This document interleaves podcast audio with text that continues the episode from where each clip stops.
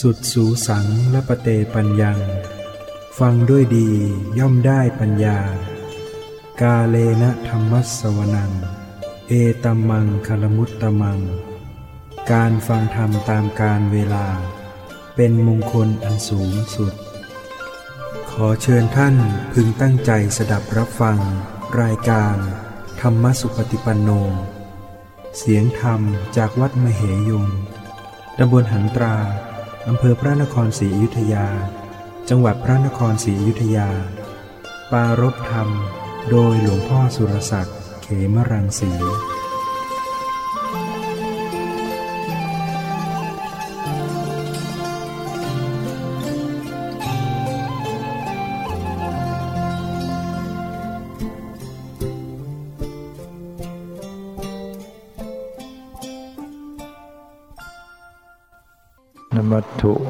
รัตนัตยัสสะ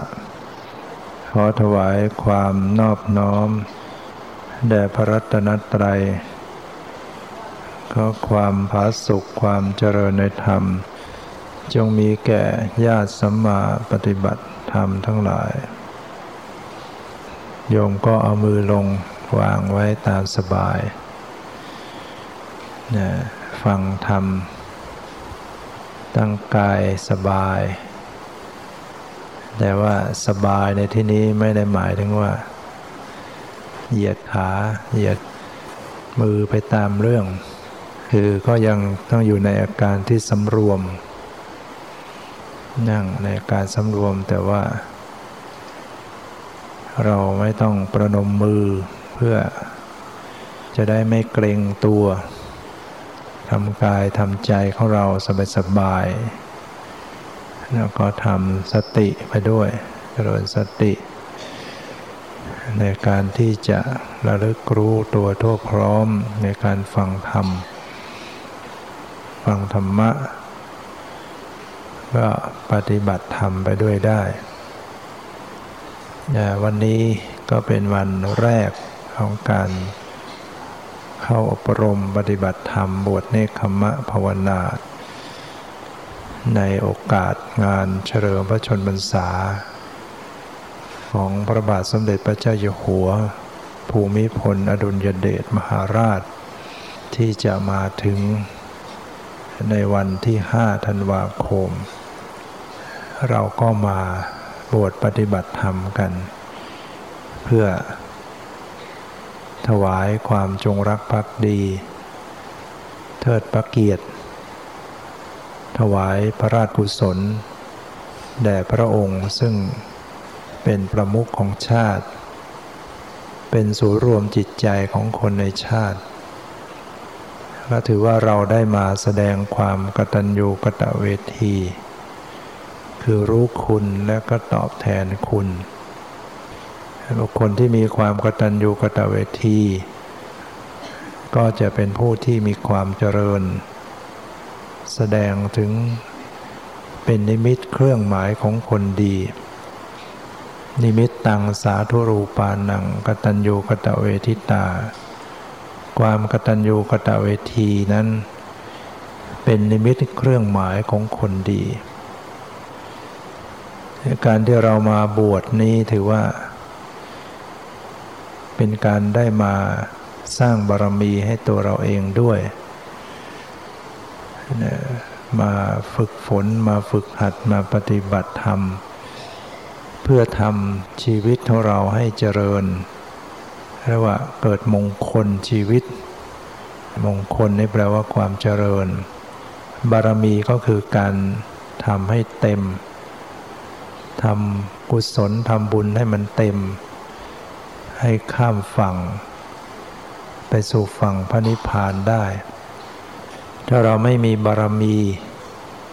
คือไม่มีบุญที่แก่กล้าอินทรีย์ที่แก่กล้าแล้ว เราก็ไม่มีแรงที่จะข้ามฝั่งได้ เราไม่สามารถจะทำที่สุดแห่งทุกข์ทำตนเองให้พ้นทุกข์ได้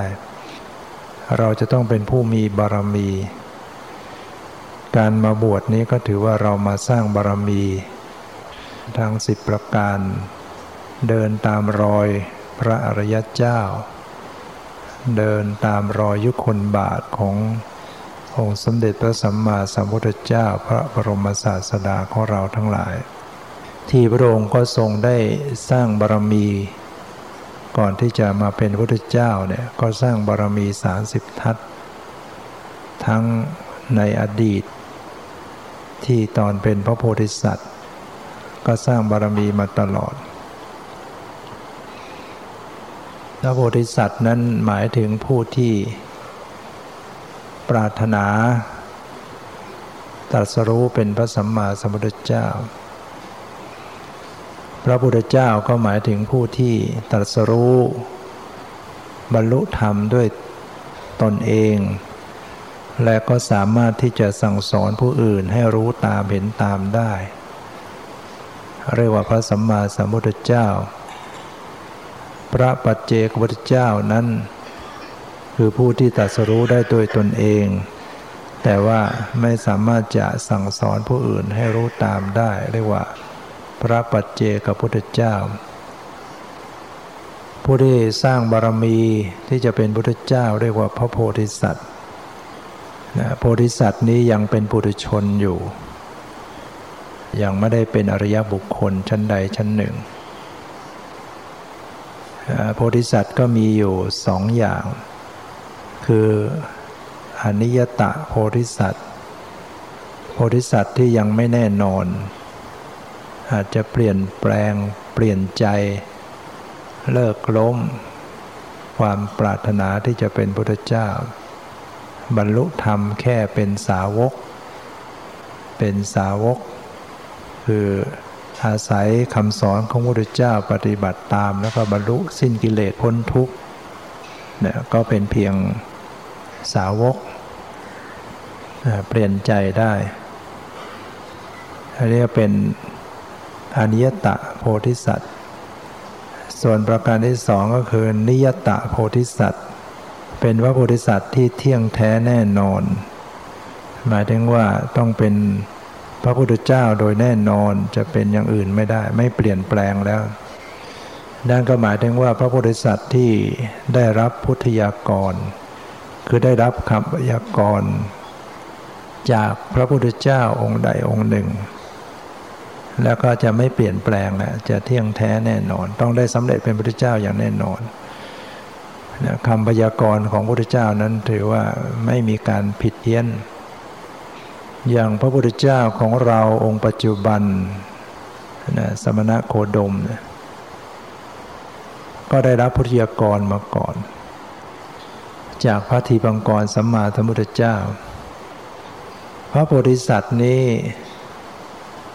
จะมีความปรารถนาอยู่ในใจเนี่ยคือใจคิดอยากจะเป็นพระพุทธเจ้าคืออยากจะตัดสู้โดยตนเองแล้วก็สามารถสอนให้ผู้อื่นได้รู้ตาม ต้องการลื้อสัตว์พ้นสัตว์ให้พ้นจากกองทุกเนี่ยจะนึกอย่างนี้อยู่ในใจ อยู่ถึงเจ็ดอสงไขยคำว่าสงไขยนี้ก็คือนับไม่ถ้วนแล้ว นับเป็นปีนับไม่ถ้วน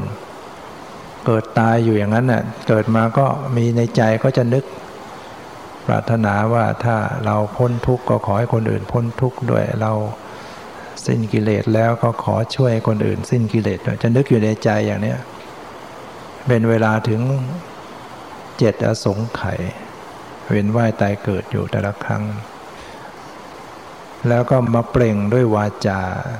พอความปรารถนาแรงกล้าก็สามารถจะประกาศตัวเอง เปล่งวาจาออกมา ว่าเมื่อเราพ้นทุกข์ก็จะต้องให้คนอื่นพ้นทุกข์ด้วย เมื่อเราข้ามฝั่ง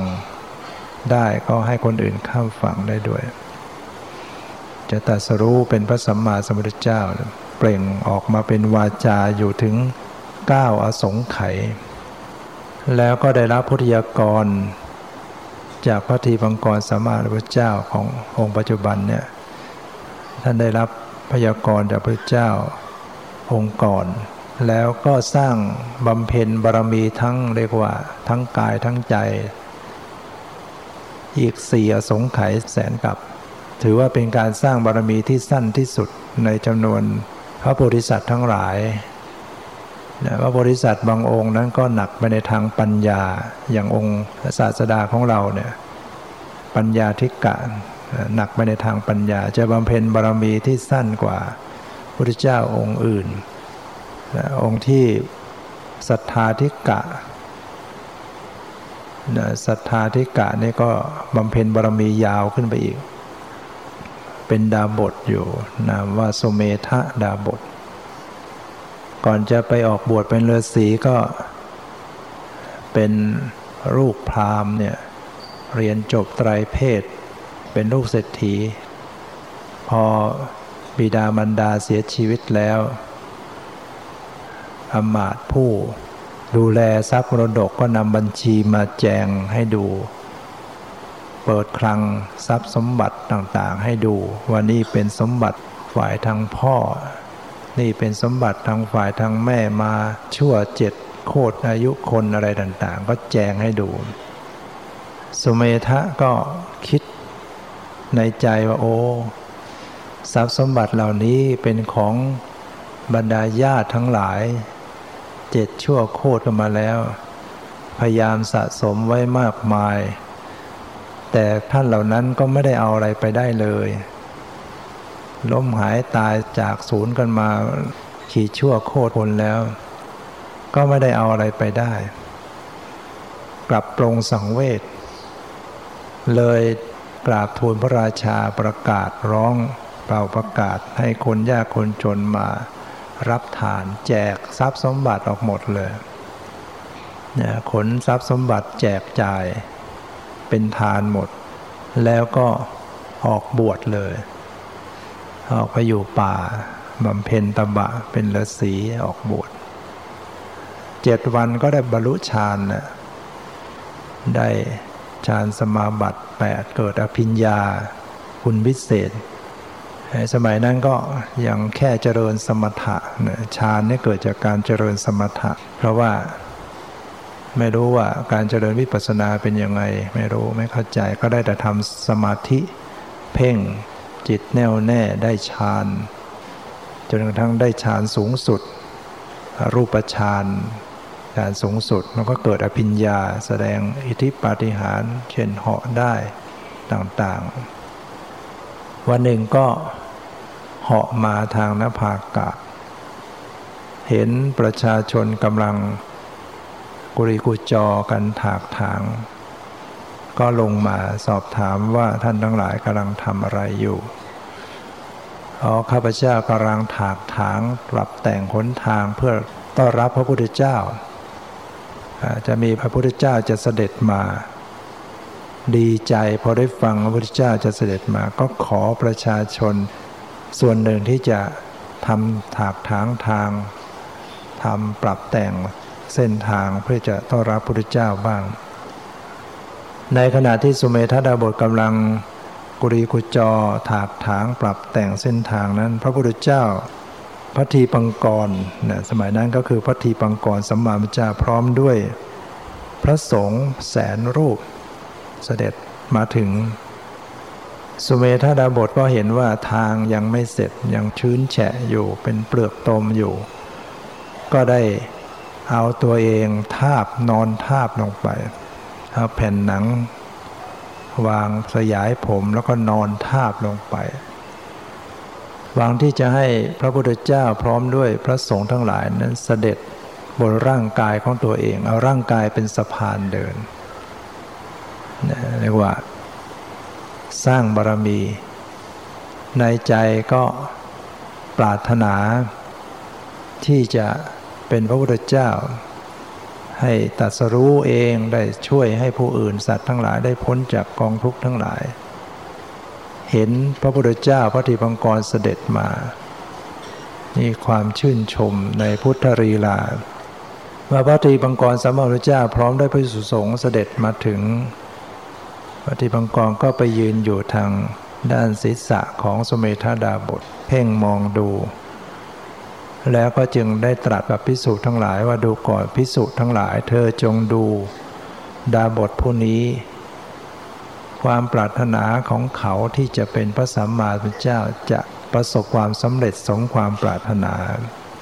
นับตั้งแต่นี้ไปสี่อสงไขยแสนมหากัปดาบทผู้นี้จะเกิดเป็น ลูกกษัตริย์ มีบิดาชื่อว่าพระเจ้าสุโธธนะ พระมารดาชื่อว่าพระนางสริมหามายา แล้วจะสละออกบวช จะประทับนั่งใต้ต้นพระศรีมหาโพธิ์บรรลุสัมมาสัมโพธิญาณนามว่าพระสมณะโคดมพระสัมมาสัมพุทธเจ้า จะมีอุปติสสะ สารีบุตร โกริกตะ คือโมคลานะเป็นอัครสาวกเบื้องขวาเบื้องซ้าย พระอานนท์จะเป็นอุปถาพุทธอุปถาพระนางเขมาพระนางอุบลวรรณาเทรีพิสุณีจะเป็นคู่อัครสาวิกาพระพยากรไว้หมดพยากรไว้ทุกอย่าง พระพุทธเจ้าได้ฟัง เช่นนั้นก็ มีความปลื้มปิติใจว่าความปรารถนาของตนเอง จะได้สำเร็จ แม้ว่าจะไกลแสนไกลก็เหมือนว่าไม่นาน จากนั้นพระทีปังกรสมมาพระเจ้าก็ได้นำดอกไม้แปดกรรม บูชาแล้วก็ทำพระทักษิณพระโพธิสัตว์หลีกทางไป พร้อมโดยพระภิกษุสงฆ์ทั้งหลายก็บูชาด้วย ดอกไม้ของหอมแล้วก็ทำพระทักษิณตลอดทั้งเทวดามนุษย์ทั้งหลายเขาพากันบูชากระทำพระทักษิณหลีกไป เมื่อชนทั้งหลายหลีกไปแล้ว สุเมธาดาบทก็ลุกขึ้นมาพิจารณา ว่าบัดนี้เราจะบำเพ็ญบารมีเพื่อจะเป็นพุทธเจ้าก็มา พิจารณาถึงว่าจะบำเพ็ญอะไรอย่างไร ตรวจสอบดูแล้ว ก็สามารถที่จะระลึกเข้าใจได้ว่าพระพุทธเจ้าองค์ก่อนก็ต้องบำเพ็ญเบื้องแรกคือทานบารมี สุเมธาดาบทจึงได้ให้โอวาทสอนตัวเองว่า ถ้าท่านปรารถนาที่จะบรรลุสัมโพธิญาณแล้ว ท่านจงบำเพ็ญทานบารมีเถิดเนี่ยตั้งความปรารถนาจะเริ่มบำเพ็ญว่าจะบำเพ็ญทานบารมี ให้โอว่าแก่ตัวเอง อันว่าหม้อน้ำที่เต็มด้วยน้ำที่เขาคว่ำปากลง น้ำย่อมไหลลงหมด ฉันใด เธอก็จงเป็นเช่นนั้นนะ เมื่อเห็นยาจก ไม่ว่าจะเป็นชั้นต่ำ ชั้นกลางชั้นสูง จงให้ทานกับคนเหล่านั้น อย่าให้เหลือ ดุดดังหม้อน้ำที่มีปากคว่ำลง อันนี้ท่านอุปมาให้ฟัง อุปมา ธรรมดาหม้อน้ำเนี่ยเมื่อจับคว่ำลงแล้ว น้ำมันก็จะไหลออกหมดเกลี้ยง พระบริษัทท่านสอนตนเองว่า ท่านจงให้ทานกับยาจกไม่ว่าจะชั้นต่ำชั้นกลางชั้นสูง เหมือนกับหม้อน้ำที่คว่ำลง ให้หมดมีเท่าไหร่ให้หมดเนี่ยนี่คือลักษณะของโพธิสัตว์ เมื่อเป็นเช่นนั้นแล้ว ท่านก็จะได้เข้าถึงทานบารมี เมื่อทานบารมีเต็มเปี่ยมแล้ว ก็จะได้บรรลุสัมมาสัมโพธิญาณได้ เมื่อสุเมธาดาบทได้พิจารณา อย่างนี้แล้วก็พิจารณาต่อไปว่า จะบำเพ็ญบารมีอย่างไรต่อไป ก็เข้าใจว่าจะต้องบำเพ็ญศีลบารมี ก็จึงได้ให้โอวาทกับตนเองว่า เมื่อท่านปรารถนาที่จะบรรลุสัมมาสัมโพธิญาณแล้วจงบำเพ็ญศีลบารมีเถิดบำเพ็ญศีล โดยอุปมาศีลเหมือนกับจามรี อันว่าจามรีเนี่ยเป็นสัตว์ที่มันมีความรักความหวงรักษาขนของมันมาก จามรีนั้นจะรักษาขนหางที่ติดอยู่ จนเรียกว่ายอมตัวตายในที่นั้นเนี่ยตัวมันจะตายในที่นั้นมันก็ยอม แต่ไม่ยอมให้ขนของมันหลุด ไม่ยอมขนหางมันเสียไปฉะนั้นบางทีหางไปติดอะไรอยู่มันก็อยู่ตรงนั้นเนี่ยท่านจงบำเพ็ญศีล รักษาศีลทั้งสี่ ให้บริบูรณ์ ดุจจามรีรักษาขนหางของตนนั้นเนี่ยสอนว่าจงรักษาศีลศีลสี่เรียกว่าจาตุปริสุทธิศีล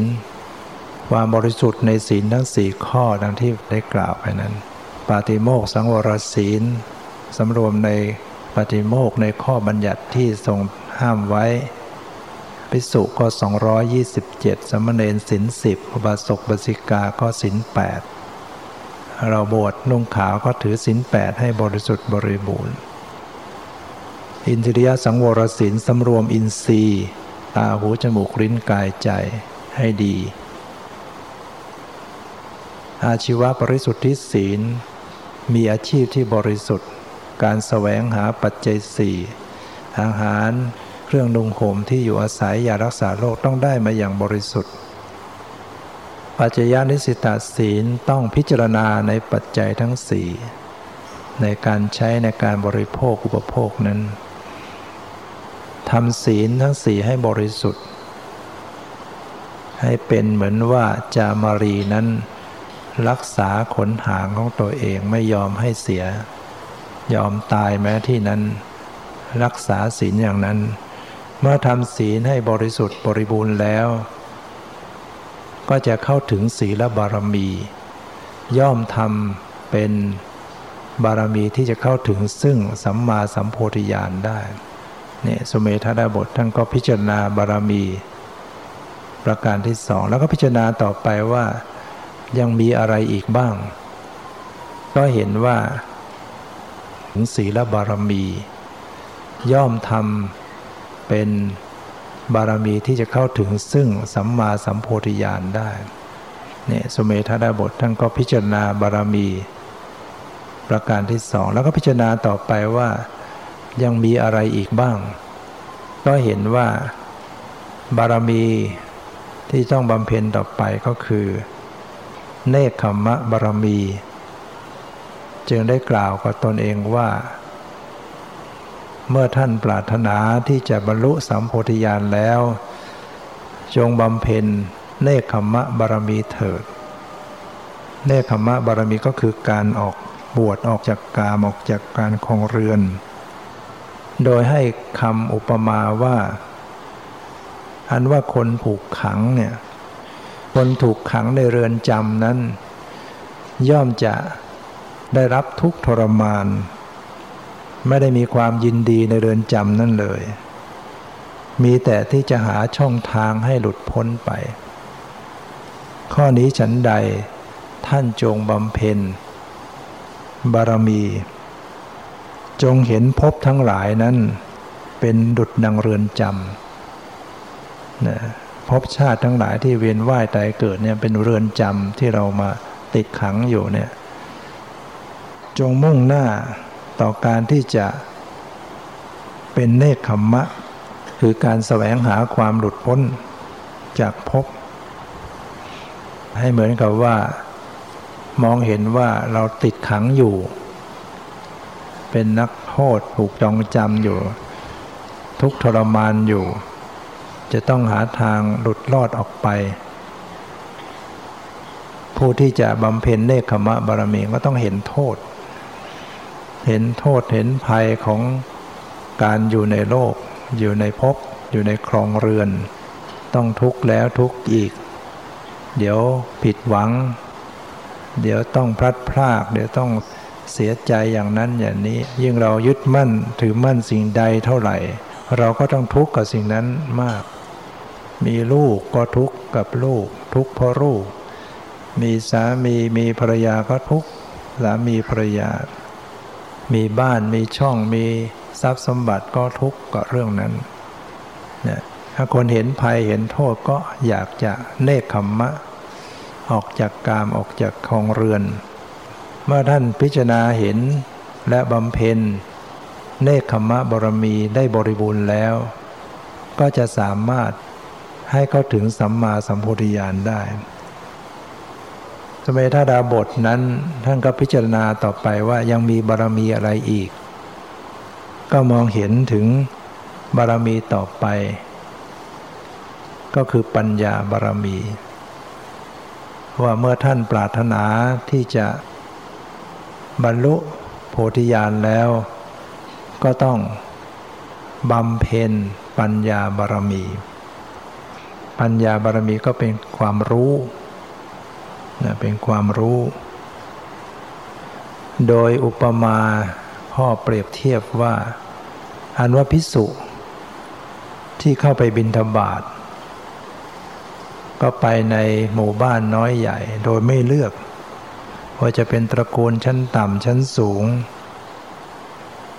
ย่อมได้อาหารมาเพื่อยังอัตภาพให้เป็นไป ข้อนี้ฉันใดเธอจง สอบถามบัณฑิต เรียนรู้กับคนมีปัญญา โดยไม่เลือกเว้นตลอดการทั้งปวง คือต้องพยายามคบหาบัณฑิตนะแสวงหาบัณฑิต สอบถามข้อธรรมกับบัณฑิต เรียนรู้กับผู้มีความรู้ทุกเมื่อตลอดการ อนุปมามันพิสูจออกบินดาบาดไปตะโกนสูงตะโกนต่ำได้อาหารมาไม่เลือก เพื่อยังชีวิตภาพเป็นไป ผู้แสวงความพ้นทุกข์ก็ต้องสร้างปัญญาบารมี เรียนรู้ หาความรู้ เข้าหาบัณฑิต ทุกเมื่อเมื่อได้ทำอย่างนี้ก็จะทำให้เป็นผู้ที่ เข้าถึงปัญญาบารมี อันจะเป็นบารมีสู่ สัมโพธิญาณได้จากนั้นก็พิจารณาถึงบารมีข้อต่อไปว่าคืออะไร ก็รู้ว่าต้องบำเพ็ญ วิริยะบารมี ว่าท่านเมื่อปรารถนาจะบรรลุโพธิญาณแล้วก็จงบำเพ็ญวิริยะบารมี ความเพียร ความเพียรนนี้ท่านให้อุปมาว่า อันว่าสีหมรุกราชนะก็คือราชสีเนี่ยราชสีเนี่ยมันจะมีความเพียรไม่ย่อหย่อนในเอริยาบท ในการยืนในการนอนในการเดินเนี่ยราชสีนี่จะประคองใจไว้เสมอท่านกล่าวไว้ว่าราชสีเนี่ย มันจะต้องรักษาท่าของนั่นไว้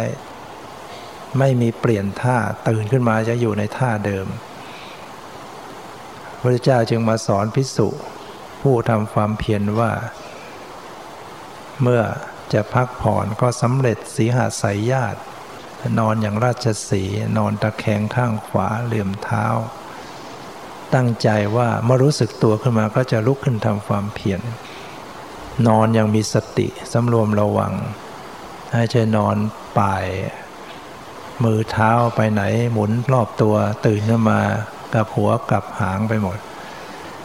ไม่ได้นอนแบบราชสีนะสู้ราชสีไม่ได้ ราชสีนี่นอนอย่างไรก็จะรักษาท่านั้นไว้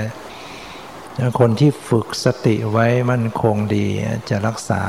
อิริยาบถไว้ท่านก็สอนอย่างนี้ จงประคองความเพียรไว้นะให้มั่นคงในภพทั้งปวง เริ่มตั้งความเพียร การที่มีความภาคเพียรอยู่เสมอ ก็จะสามารถบรรลุสัมโพธิญาณได้ เป็นวิริยะบารมี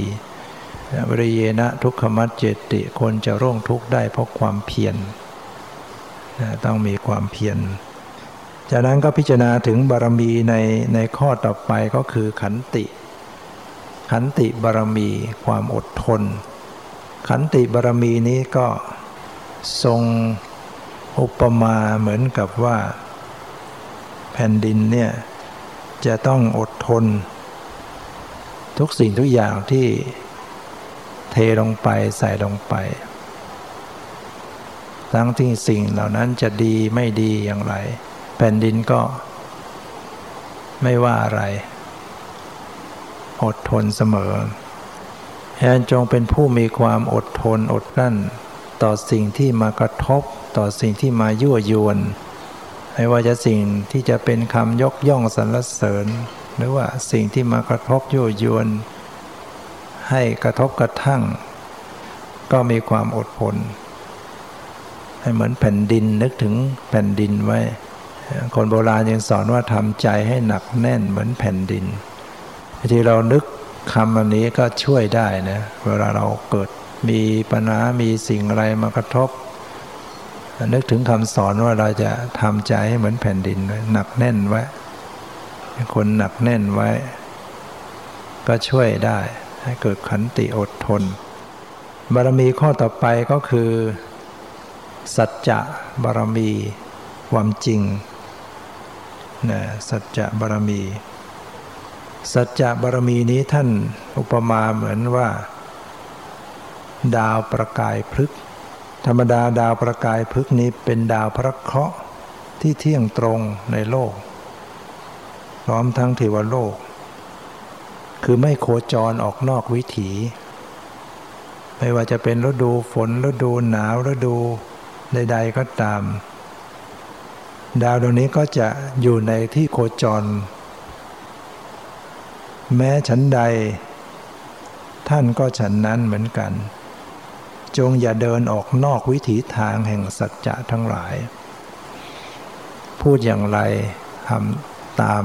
คำที่พูดรักษาวาจารักษาคำพูดให้ดี เดินตามวิถีทางของสัจจะอย่างนี้แล้วก็จะเป็นสัจจะบารมี เข้าถึงซึ่งโพธิญาณได้ บารมีข้อที่ 8 ก็คืออธิษฐานบารมี ความตั้งมั่น อธิษฐานก็คือความตั้งมั่น หมายถึงการทำใจมุ่งมั่น สู่จุดสู่เป้าหมายสู่ความสำเร็จ คนเรามันต้องมีอธิษฐาน ถ้าไม่มีอธิษฐานมันก็ไม่มีจุดเป้าหมาย จุดยืน โลเล ต้องมีเป้าหมายที่จะไปที่จะทำที่จะเดินไป อุปมาเหมือนภูผา ไม่หวั่นไหวภูเขาเนี่ยไม่หวั่นไหวตั้งมั่น ไม่เคลื่อนที่แม้จะมีลมพัดแรงมาอย่างไร ก็ทรงตัวอยู่กับที่ ท่านจงเป็นผู้ไม่หวั่นไหวในอธิฐานบารมีตั้งมั่นไม่หวั่นไหว แน่วแน่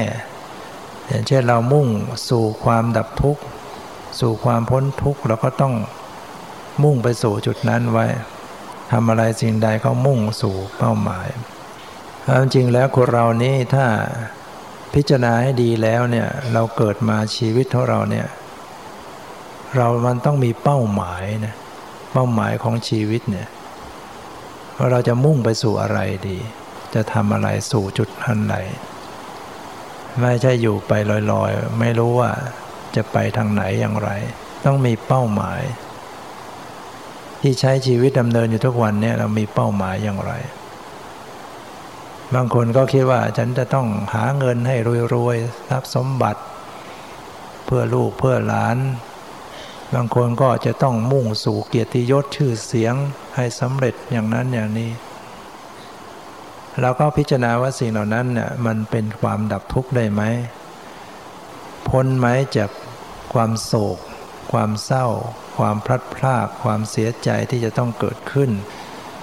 จากความแก่ความเจ็บความตายหลุดพ้นได้ไหม ต้องคิดต้องพิจารณานะช่วงนี้ก็จะเปลี่ยนพศจะขึ้นปีใหม่นะทบทวน เป้าหมายของชีวิตของเรา เราจะเดินไปทางไหนสู่จุดอย่างไร เมื่อคิดพิจารณาให้ดีแล้วเนี่ยถ้าเราไม่เดินสู่ ความสิ้นกิเลสแล้วเนี่ย มันก็ไม่พ้นทุกข์ ไม่จบปัญหา ถ้าเราไม่สู่เป้าหมายของการที่จะชำระจิตเราให้สะอาดบริสุทธิ์ให้สิ้นกิเลสแล้วเราก็ถือว่าเราเดินผิดเป้าหมาย เดินทางผิด เดินวกวนเดินวนอยู่ในความทุกข์เป้าหมายก็ยังไม่รู้ ก็ยิ่งไกล คนที่ก็มีเป้าหมายอยู่ว่าอ๋อเขาจะต้องมุ่งไปสู่จุดนี้แหละจะทำอะไรการงานอะไรก็ตาม จะหาทรัพย์หาเงินหาทองอะไรก็ตามจะต้องมุ่งไปสู่จุดนี้ เอามาเกื้อกูลเอามาเป็นปัจจัยสู่ ความดับทุกข์ให้ได้ สู่การสิ้นกิเลสให้ได้ มีเป้าหมายอยู่ ก็ทุกอย่างสิ่งทุกอย่างมันก็จะโน้มไปสู่จุดนั้นดังนั้นให้เรามีเป้าหมาย เมื่อเรามีเป้าหมายแน่วแน่เข้าใจแล้วเราก็อธิษฐานไว้ข้าพเจ้าจะต้องทำทุกสิ่งทุกอย่างไปสู่จุดเป้าหมายของการที่จะชำระจิตใจของเราให้สะอาด ให้สิ้นกิเลสภาคเพียรพยายามไป บารมีข้อที่ 9 ก็คือเมตตาบารมี ที่พระโพธิสัตว์จะต้องบำเพ็ญท่านอุปมาเหมือนกับฝนที่ตกลงมา นตก ย่อมไหลและก็แผ่ความเย็นไปทั่ว ไม่เลือกที่นั้น แผ่ความเย็นเสมอไป ชั้นใดก็ดี ก็จะต้องบำเพ็ญเมตตาแผ่ความเมตตาไปเสมอกัน แผ่ไปไม่ว่าจะไปในคนดี คนชั่ว คนที่เป็นศัตรู คนที่เป็นมิตร คนที่ ให้ประโยชน์เกื้อกูล หรือคนที่ไม่ได้ให้ประโยชน์เกื้อกูล ก็แผ่ความปรารถนาดี แผ่เมตตาไปทั่วถึงเสมอกัน อย่างนี้แล้วถึงจะเป็นเมตตาบารมี อันจะเป็นบารมีที่จะให้เข้าถึงโพธิญาณนะต้องเจริญ แล้วก็ข้อสุดท้ายก็คืออุเบกขาบารมี การวางเฉยเบกขาท่านอุปมาเหมือนกับแผ่นดินอีกเหมือนกัน แผ่นดินที่มันมีความวางเฉยต่อทุกสิ่งทุกอย่างที่ทิ้งลงไป ไม่ได้ไปยินดียินร้ายด้วย ก็จงเป็นผู้ที่มั่นคงดุตราชู ในสุขและทุกข์ ในการทุกเมื่ออุเบกขาเนี่ยทำได้ยากกว่าอย่างอื่นนะจะเจริญเบกขา มั่นคงหนักแน่น บางทีเรา อุเบกขาไม่ลงต่อคนชั่วใช่ไหมอย่างเอาแค่ที่เราจะกล่าวฝันตำหนิติดเตียนคนชั่วเนี่ยเราอดไม่ได้ การที่จะตำหนิติดเตียนการที่ไม่ไปกล่าวร้าย หรือดินทาคนดีเนี่ยทำง่ายกว่าการที่เราไปนินทาว่าร้ายคนไม่ดีนะ คนที่เขาดีเราเราไม่ไปว่าร้ายไม่ไปนินทา ง่ายกว่าการที่เราไม่นินทา การที่เราจะไปนินทาคนไม่ดี อย่างเช่น เราเนึกโอ้คนนั้น เราก็รู้จริง ๆ ว่าคนนั้นไม่ดีอย่างนั้นอดไม่ได้ที่จะพูดถึงความไม่ดีของเขาผู้ที่มีอุเบกขาบารมีนี่ท่านจะหลีกเลี่ยง อันอย่างครูบาอาจารย์ธรรมาพระครูสงฆ์สมาธิวัดท่านจะมีเบกขาบารมีข้อนี้ไม่เห็นมีการกล่าวว่าติเตียนถึงคนในคนนู้นแม้จะมีโยมไปถามเป็นสื่อก่อนไปนำกล่าวถึงคนนั่นคนนี้ที่ไม่ดีมีข่าวอย่างนั้นอย่างนี้ ก็ไม่เห็นท่านพลอยพูดไปด้วยอย่างดีท่านก็หัวเราะก็ไม่ว่าไม่ต่อไม่เติม ไม่มีและเป็นเรื่องทำได้ยากนะโยมที่จะงดการตำหนิ คนไม่ดี คือรู้อยู่คนนี้ไม่ดีคนนั้นประพฤติทุจริตคนนั้นหลอกลวงนะเราอดไม่ได้ใช่ไหมอดไม่ได้ถึงจะวิจารณ์วิพากษ์วิจารณ์คนที่รู้อยู่ว่าไม่ดีแน่นอนฉะนั้นเบกขานี่ก็ต้องเจริญเป็นบารมีข้อสุดท้าย อย่างการเจริญอุเบกขาพรหมวิหารเนี่ยพรหมวิหารมีอยู่สี่เมตตากรุณามุทิตาอุเบกขาเนี่ยการเจริญอุเบกขาเนี่ยต้องไปเจริญต่อจาก การเจริญเมตตาและกรุณาหรือมุทิตาที่ได้ฌานสามแล้วนะได้ฌานแล้วถึงจะไปต่ออุเบกขาได้อยู่ดีจะไปเจริญอุเบกขาเลยไม่ได้ ถ้าจเจริญอุเบกขาได้ก็ได้ฌานสี่เพราะนั้นในองค์ฌานเนี่ยซึ่งประกอบด้วยองค์ฌานห้าวิตกวิจารปิติสุขเอกตาเนี่ยในปฐมฌานฌานที่หนึ่งเนี่ยจะมีห้าแต่พอฌานที่สองก็ละวิตกออกไปฌานที่สามก็ละวิจารเหลือปิติสุขเอกตาฌานที่สี่ก็ละปิติเหลือสุขกับเอกตา พอฌานที่ห้าก็จะเปลี่ยนจากสุขเป็นอุเบกขากับเอกตาในจิตใจเนี่ยจะมีอุเบกขากับเอกตา คือความเฉยกับความตั้งมั่น อันนี้เป็นองค์ฌานที่สุดแล้วของรูปฌานจิตระดับเฉยเนี่ยมันมันสุดแล้ว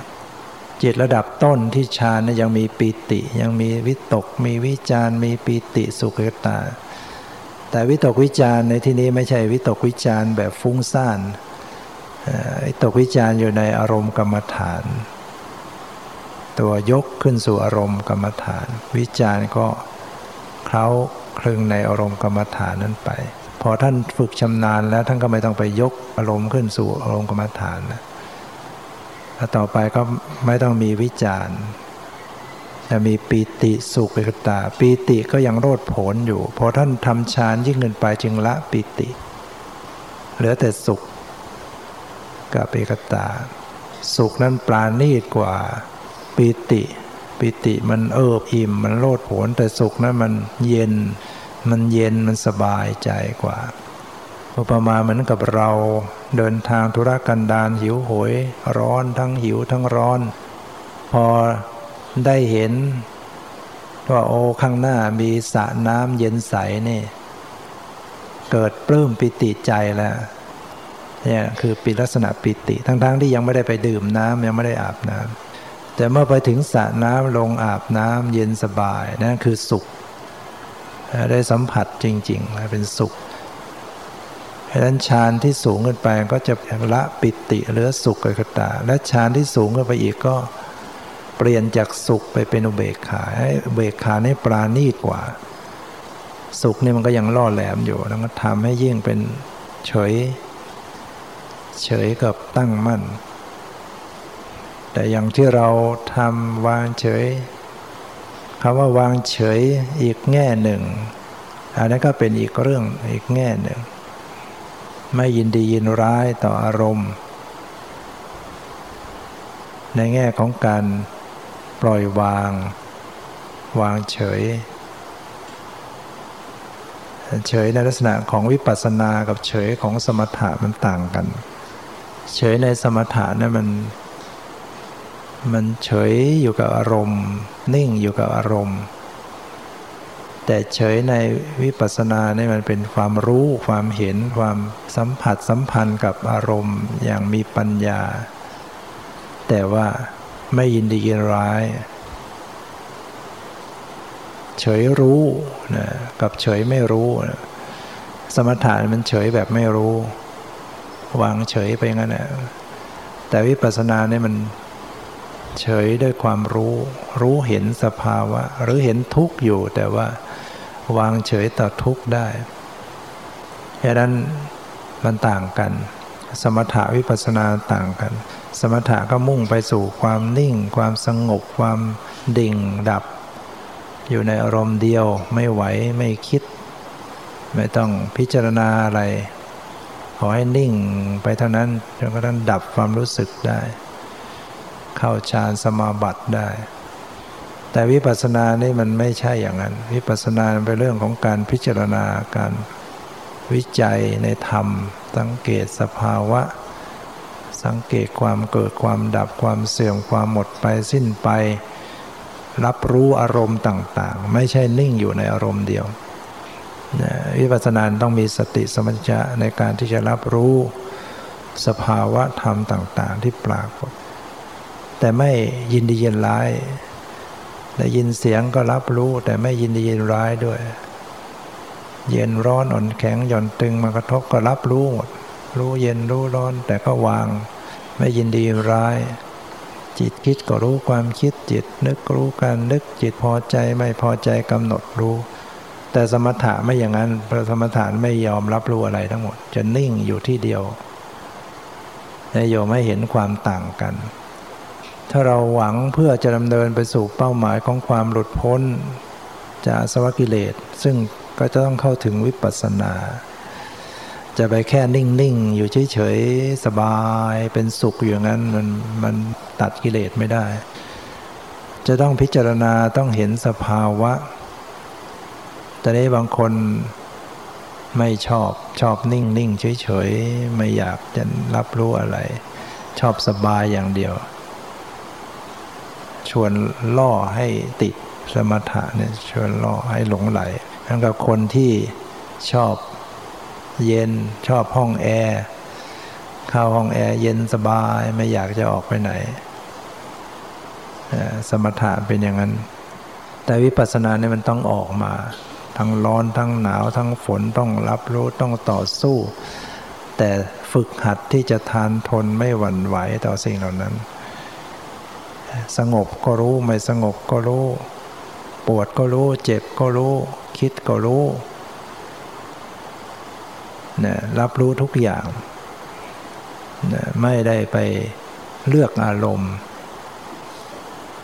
นะอารมณ์ดีอารมณ์ร้ายก็รู้ไปหมด แต่ฝึกที่จะรู้อย่างปล่อยวาง รู้อย่างวางเฉยเนี่ยเป็นแนวทางการประพฤติปฏิบัติการปฏิบัติทางวิปัสสนานี้ แม้ว่าจิตมันไม่สงบนิ่ง แต่มีสติระลึกรู้อยู่ ถือว่าเรากำลังได้เจริญในธรรมอยู่ คอยมีสติระลึกรู้เท่าทันคิดรู้นึกรู้ เห็นรู้ได้ยินรู้ ฟุ้งรู้ รู้อยู่เรื่อย รู้อยู่เรื่อยนั่นแหละเราได้เจริญธรรมะ ได้พอกพูนได้เจริญสติมากขึ้นสะสมมากขึ้นมากขึ้น อย่าคิดว่าไม่ได้อะไร อย่าคิดว่าการได้อะไรนั้นต้องสงบอย่างเดียว คนที่ไม่ทำงานอะไรก็อยู่นิ่งๆ คนที่จะได้ผลงานต้องทำงาน มันก็ต้องออกมาทำงาน สติปัญญาต้องออกมาทำงานแต่เมื่อออกมาทำงานมันไม่ได้สงบอยู่อารมณ์เดียว บางครั้งมันจึงต้องหวั่นไหวกิเลสมันก็แทรกเข้ามาได้ เพราะว่าเราไม่ได้มีสมาธินิ่งอยู่ในอารมณ์เดียว แต่วิปัสสนาก็ไม่ได้ว่าอะไรกิเลสเกิดขึ้นก็รู้กิเลสดูกิเลส